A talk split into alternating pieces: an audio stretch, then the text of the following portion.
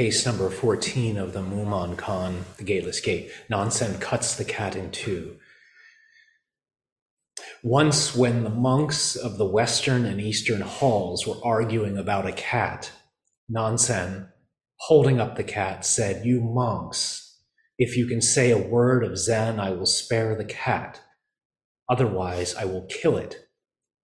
No one could answer, so Nansen cut the cat in two. That evening, when Joshu returned, Nansen asked him, or Nansen told him about the incident. Joshu thereupon took off his sandals, put them on his head, and walked off. Nansen said, If you had been there, the cat would have been saved. And that's the end of the case. So here we are coming to the end of this year. Hard to believe by the way, I hope that some of you are able to come to New Year's this year. It's such a wonderful time here at the center. So this koan is one of the classic koans. It appears in actually all three of the major collections that we work on in our tradition: the Mumon Kan, the Hekigan Roku Blue Cliff Record, and then the Shoyo Roku, or the Book of Peace. And that should tell us something that it's an important case. It's not to be uh, discarded. And I think many people have run into this in their readings. It's uh, something that has made its way in somewhat into popular literature, and and and really in the Zen tradition, it's uh, it's found its way into all kinds of things, into art. Uh, Steve, if you could share the screen, and um, I want to show people this painting which of course list, people listening to this later won't be able to see this.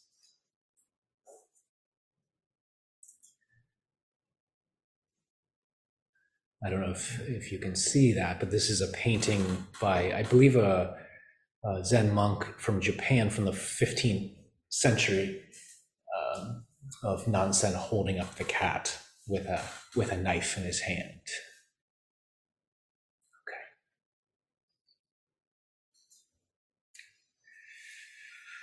Multimedia presentation here. Come on now. I mean, this is getting sophisticated.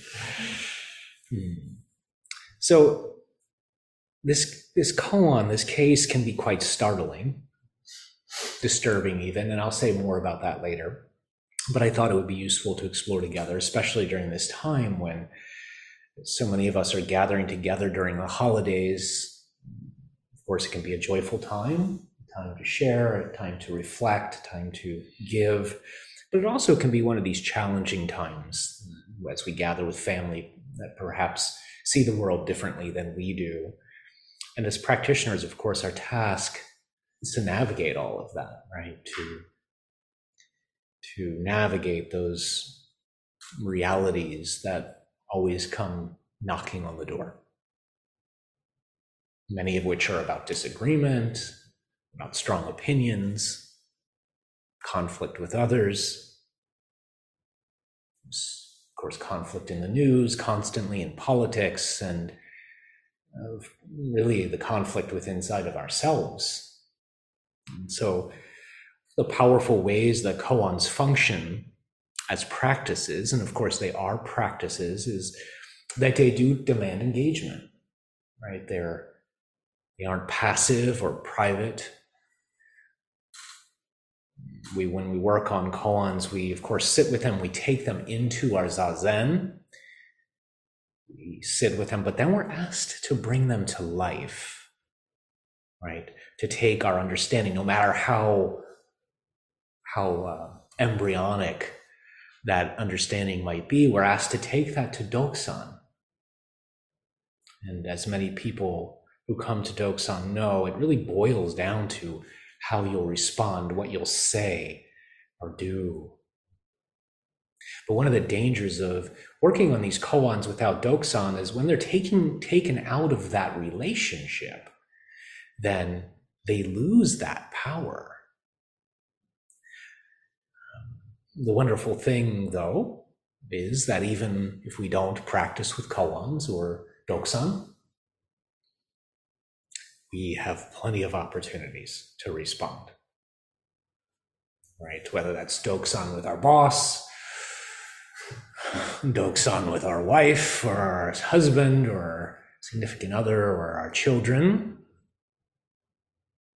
right? Around the dinner table, that telemarker that you accidentally answered the call. How are you going to respond? And so the masters in these koans are always turning us back to that very task, right? To get us to wake up and respond.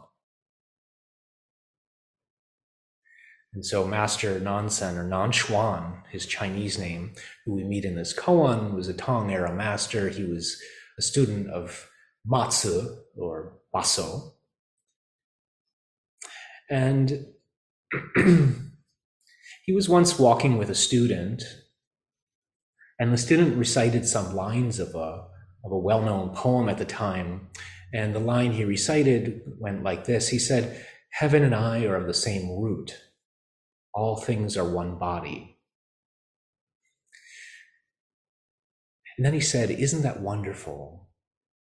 Nansen replied by pointing at a flower as they were walking by and said, People these days see this flower as if in a dream.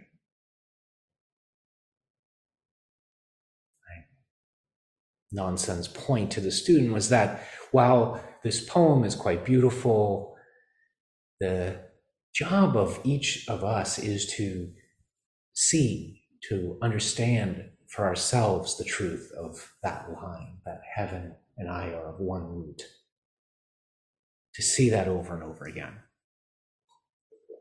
Right? Otherwise, it is just a dream.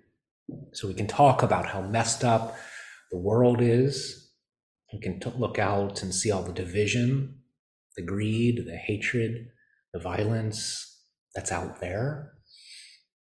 But then we always return to this one, right? How at peace are we?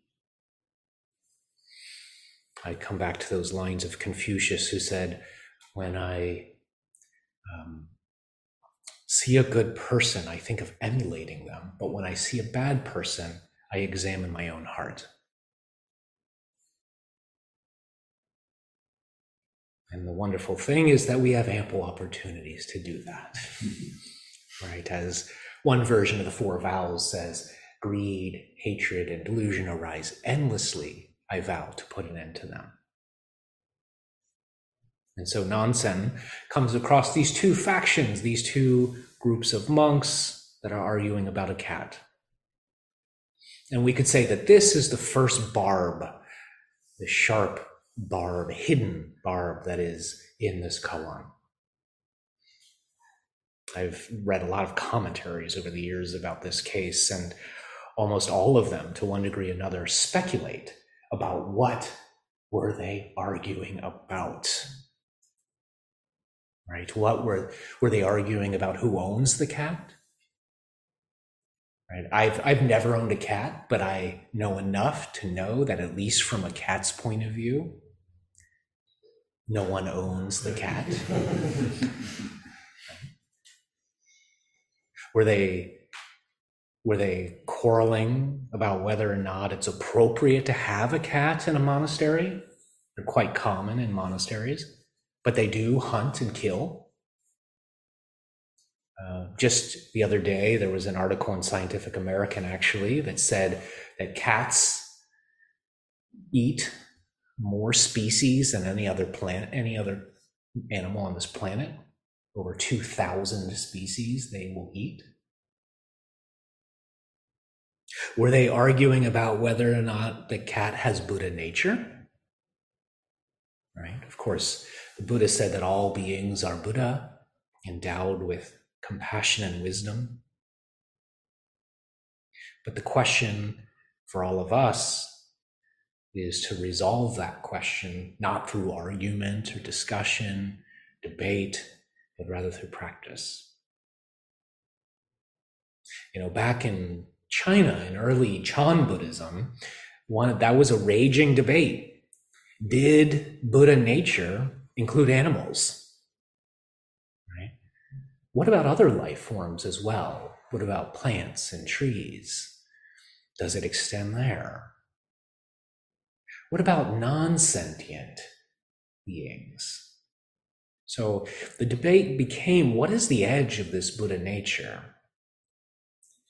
I think these days, though, we don't go there quite as much as we instead go into kind of psychologizing Buddha nature. We tend to think of it as a state of mind, like a state of contentment or happiness, peace, perhaps a state where there aren't so many thoughts that are arising in the mind. And so we have a picture of what Buddha nature might be. And then with that picture, we start to ask, how come I don't feel that state of mind? I don't feel Buddha nature. But Buddha nature is not subject to feeling. And this is an important point for all of us in our Zazen to notice that feelings constantly come and go. Right? It's not dependent on whether we realize or feel or see anything, really. It's simply a fact when we talk about Buddha nature. right? Again, feelings and thoughts are pretty unreliable. So if that is our measure of our life, then we are missing it. So the truth is, we don't know what these monks were arguing about. We just know they were arguing about a cat. And so we could speculate but that actually is a part of the problem, not a part of the solution. And this is why Buddha refused to answer philosophical questions. Remember his criteria. For answering questions, he said, Does it lead to the end of suffering? Will my answer, does your question lead towards the end of suffering?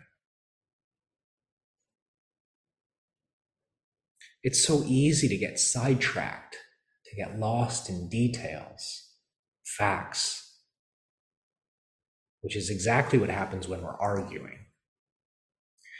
You know, I remember as a kid once going to a friend's house and the parents, his parents were were um, disagreeing about something.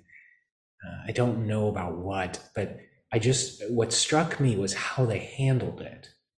That they stopped, they listened to each other, they sort of repeated back what the other had said. It was, it was quite different than the family that I grew up with, where it was about winning the argument. And so even now, these there are times when I'm trying to get my point across to someone and how easy it is to get lost in facts and or what I perceive as the facts, right? So lost in being right that I totally forget about the fact that there's a person sitting across from me. In those times, during those times, what is also very difficult to notice is actually how much suffering is happening and so when we find ourselves arguing, we have to step back and ask, what is it that I'm doing here? Right? Oftentimes, what we'll find is a stubbornness, defensiveness, the idea that the other person should change, all of which is suffering. Yuan Wu, who's the compiler of the Blue Cliff record, and this case is in there as well, at least the first part. And he said, commenting on this case, he said, if you reach an impasse, change. If you reach an impasse, change. Having changed, then you get through.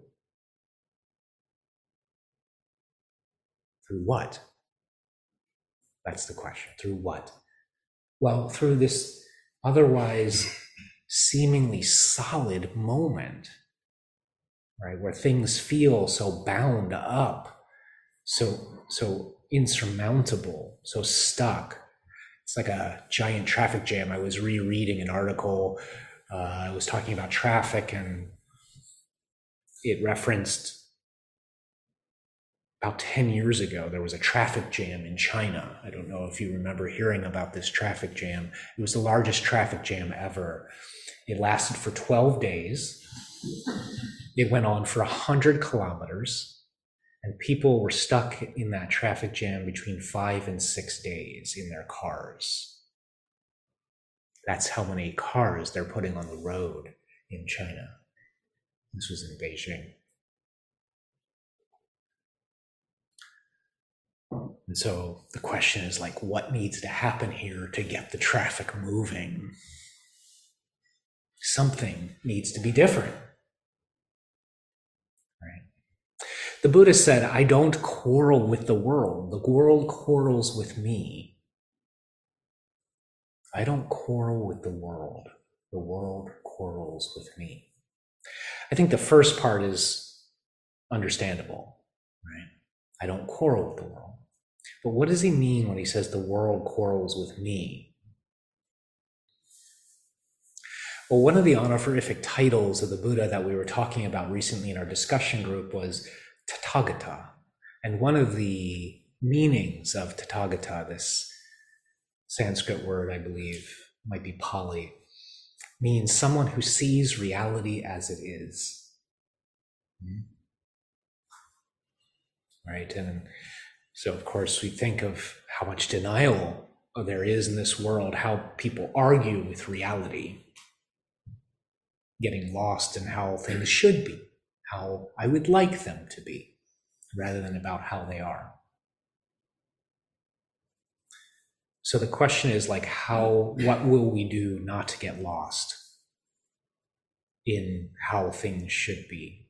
Again, the Buddha said, Those who realize the truth of birth and death immediately settle their disputes. It's one of my favorite quotes from the Buddha. Those who realize the truth of birth and death immediately settle their disputes. Right?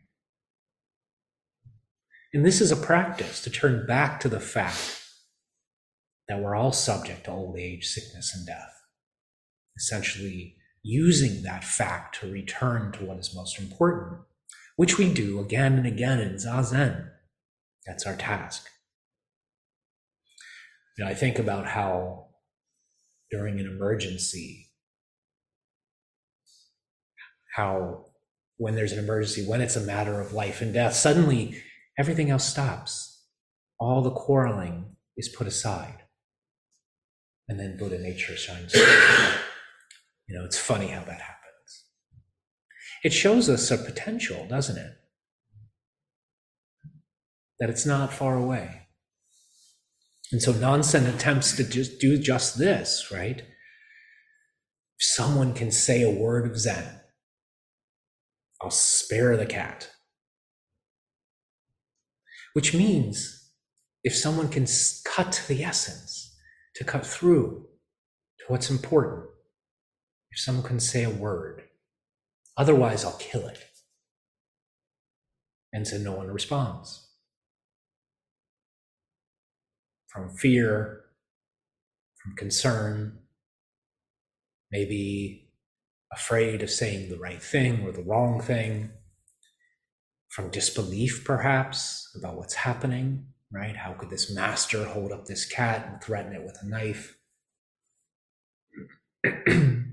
know, part of the reason that this koan came to mind for me this week was because I've been following this news story, which I'm sure some of you at least are aware of, where the presidents of three major universities were called in front of Congress to, to testify about the uptick in anti Semitism on college campuses now with the Israeli Palestinian war raging calling them to answer questions about whether or not these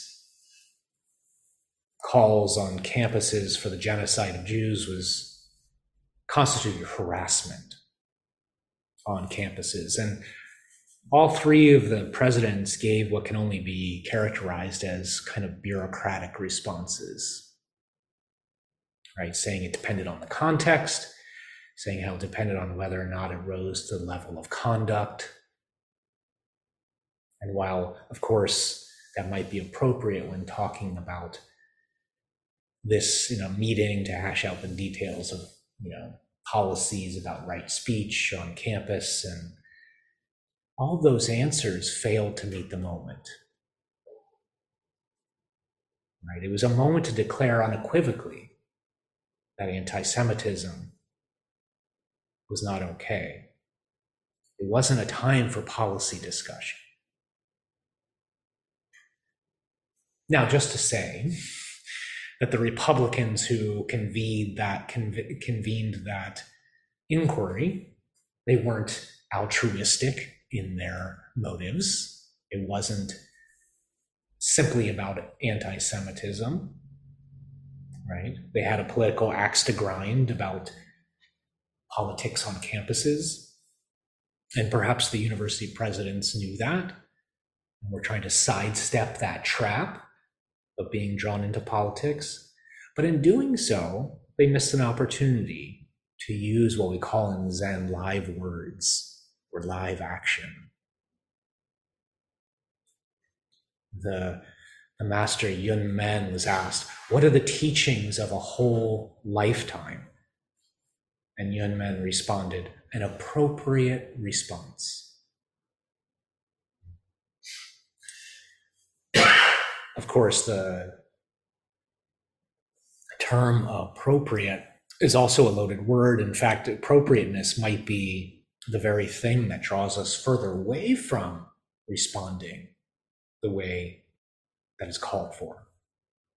Right? I think of how many arguments hinge on some version of someone's idea of what's appropriate and what's inappropriate. But the spirit of Yun Men's answer is that we should always aspire to respond in the moment, to respond as the moment calls for, which takes trust. And it takes courage to do that, to not go down that same old road of, you know, rehearsed or habitual responses, responding the way we think someone ought to respond. It takes courage, right? To also to forgive ourselves when we do do that or to forgive others when they do do that. Of course with the college presidents everyone's calling for their resign you know that they should resign and right is that actually going to help the situation?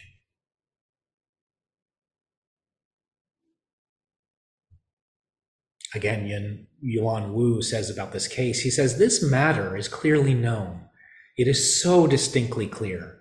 It is not to be found in emotions and opinions. If you go searching in emotions and opinions, then you turn against Nansen.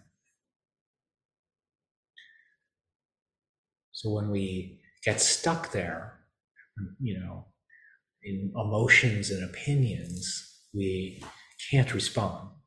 So one of the strong opinions and emotions that get stirred up is when we hear this case right?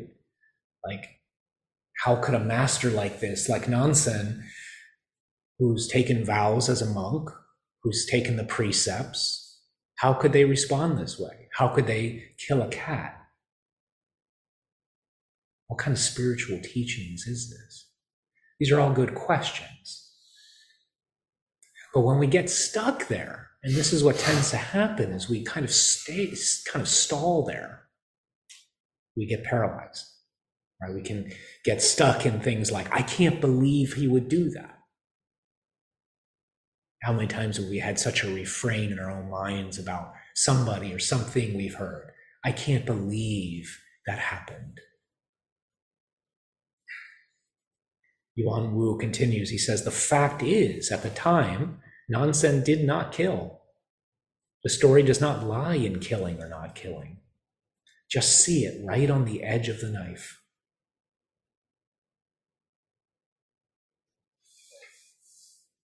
Right on the edge of the knife. Practicing has been referred to as walking the razor's edge. right? either following this way or following that way. Again, I've been thinking about how paralyzed many of the college campuses have become around this Israeli war, you know, because you're either pro Jewish, pro Israeli, or pro Palestinian. But in my mind, part of the tragedy is that, it, that itself. You know, how one sided we can become. I've got to be on this side or that side, which leads to hatred, violence, demonizing. I was speaking with a student from Zendo here who was born in Israel and moved here as a young person, but how they feel for the plight of the Palestinians and what they were saying how they feel conflicted about those feelings because they have this feeling inside that they should be pro-Israeli, pro-Jewish, and they felt like they were being not so loyal by feeling the plight to the Palestinians. And the truth is, we can we can look at that from the outside and say, well, it's kind of elementary, but thinking to times where we ourselves have had such complex mixed feelings about issues you know, that are diff- difficult to tolerate. But this is being on the edge of the knife, which can feel very unstable. We much prefer to fall to one side or another. This is why people do this. I want to say that because it, we can bring a level of understanding to when people choose sides. As unskillful as it may be, it's a way to relieve that feeling of being on the edge of the knife. But to be in that uncertain place where things aren't so clear is our practice. This is why koan practice is so compelling, but also so maddening for anybody that engages in it. Because it produces a sensation in us, as Master Mumon says, of feeling like we have a hot iron ball in our throat that we can either cough up or swallow. This is the road we go down when we choose koan practice. Right? Because there's an often a seeming paradox in each koan. There's these places where we get hung up, which is the case with our world situation. The world situation as we encounter it is a koan. So we try to cough it up or spit it out to get rid of that uncomfortableness that we feel. Some people ignore it. I'm not going to check the news. Some people deal with it by saying things like, I don't care, which I hear about koans as well. But in Zen, when we say we don't care, we're not living up to our vows. of course, no one can force us to care, but a bodhisattva cares whether they know how to express that care or not.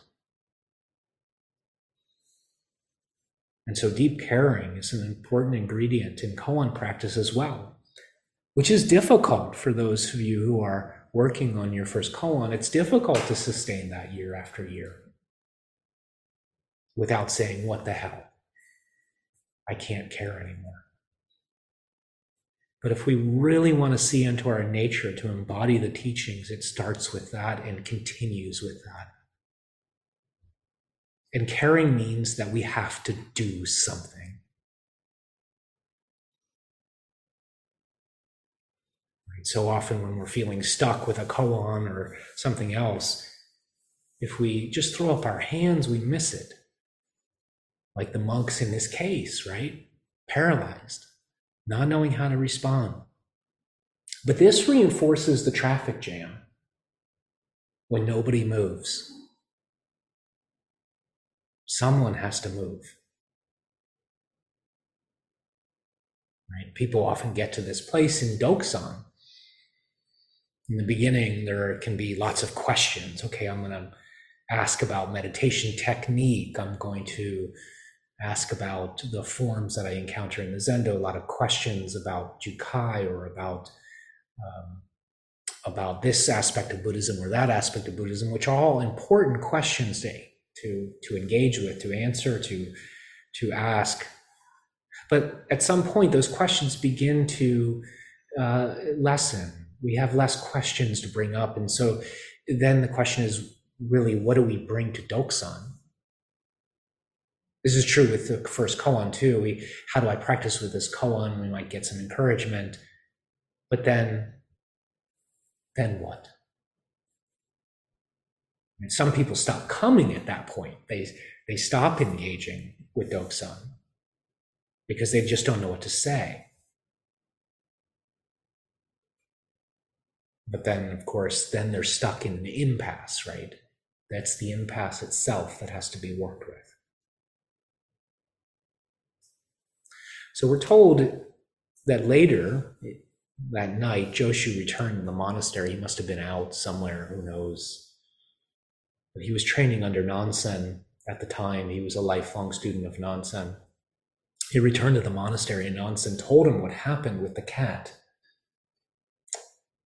And at that, Joshu took off his sandals, put them on his head, and walked out.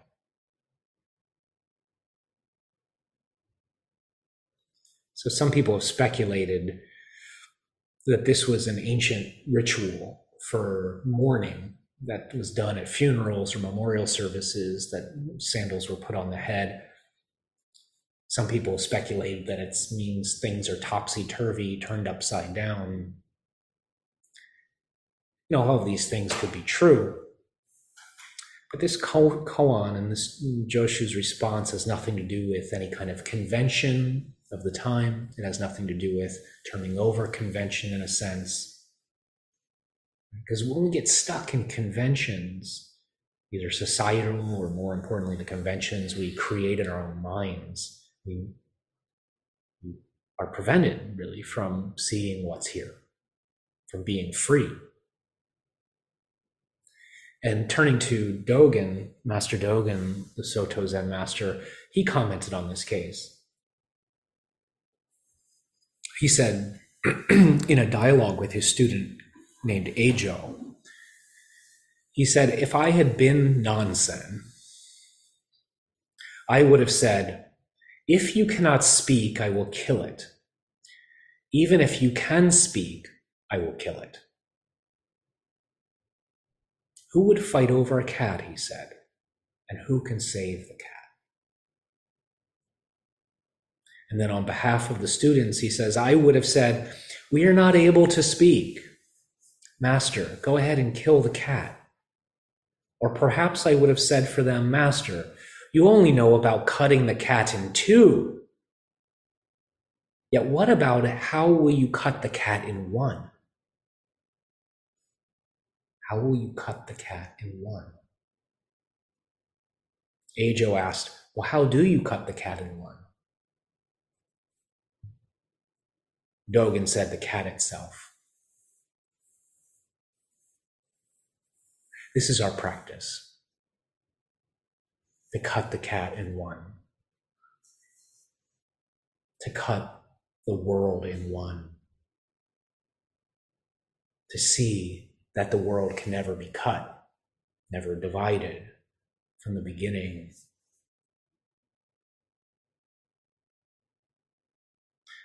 Dogen also added, he said, if I had been Nansen when the students could not answer, I would have released the cat, saying that the students had already spoken. And then he said, An ancient master said, When the great function manifests itself, no fixed rules exist. Dogen here is, of course, presenting the world where we're not bound by this or that. We're not bound by rules. How are we going to respond? Right? Then the masters are always imploring us to leap free from the many and one. He says, when the great function manifests itself has no fixed form. This doesn't mean that there are no rules. Obviously, it's against the precepts to kill a cat, as it is to kill anything. It's wrong. But our job is to respond not from rules, but from the free functioning of that precept, not to kill. So, how would you do that if you had been there? This isn't something that can really be decided, but has, to, you know, ahead of time. It has to be encountered. Each situation we find ourselves has to be encountered as it is. Because if we respond out of thinking about it and pre planning, then of course we're rule bound. So, what will we do? How will we manifest this great function?